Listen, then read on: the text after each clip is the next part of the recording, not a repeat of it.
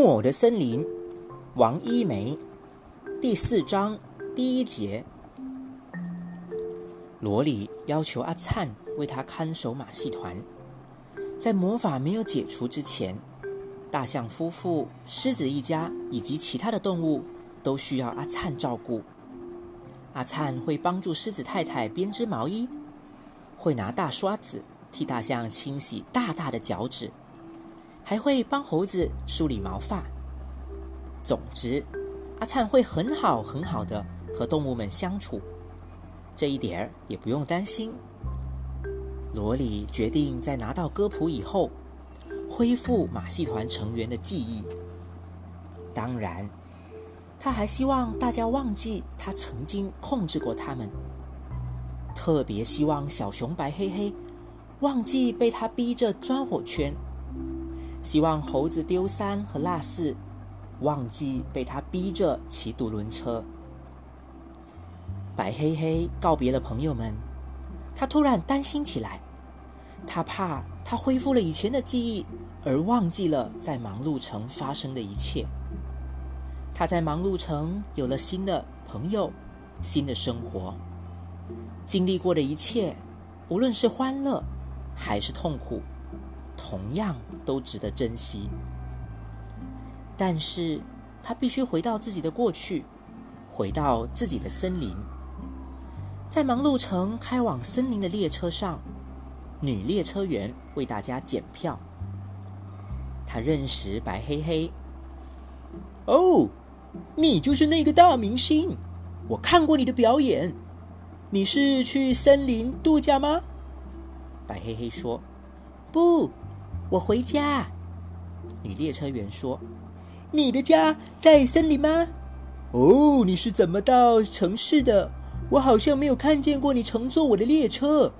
我不会看不见一个大明星的。”白黑黑不知道怎么回答。幸好，列车马上就要发车了。女列车员说：“哦，快去吧。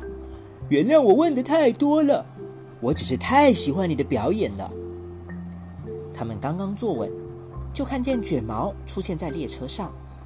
他手里拿着一沓报纸，有气无力的喊着：“卖报，卖报！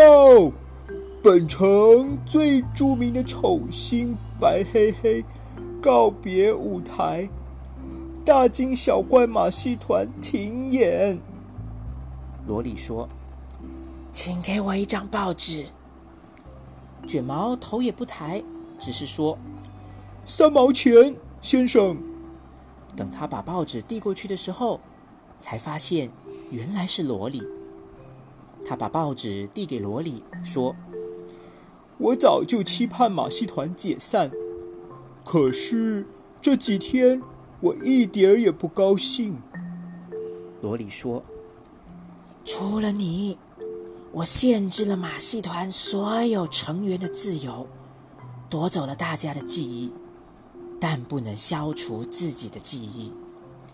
其实啊，我每时每刻都在想着自己的家。卷毛说：“我好担心他们恢复了以前的记忆，然后就忘记了我。虽然在他们的记忆中。”我也是个坏蛋。听卷毛这样说，罗里感觉自己也舍不得马戏团的所有成员。等大家恢复记忆以后，他们将不认识他。也就是说，罗里在他们的心里死掉了。大坏蛋罗里在他们的心里死掉了。这时候。女列车员的哨子吹响，列车的轮子转动了。列车离开城市越来越远，一直向森林驶去。阿汤先生终于把《熊为什么要冬眠》这本书送给了白黑黑，让他在路上读读。等到了家，白黑黑就没有时间读了，他需要冬眠。在森林里的一棵大树下，大熊白先生和他的太太正在等待着。白先生回家已经七天了，白黑黑不在家，让他感到意外，也让他着急。他在他的太太面前抱怨着：“这全怪那个工程师！如果不是他修了铁路，黑黑是不会离开这里的。”白太太却说：“别怪工程师啦。”我们的黑黑早晚要到外面去走走的。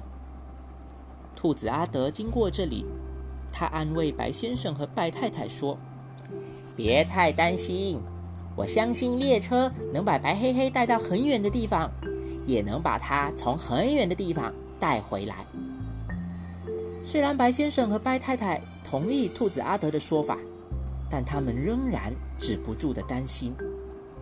白先生第一次体会到，等待亲人归来是多么漫长的过程。他的太太已经经历了多少次这样的等待呀？白先生突然对白太太说：“明年春天，我去把我的蜜蜂托给别人照顾，以后我再也不出远门了。”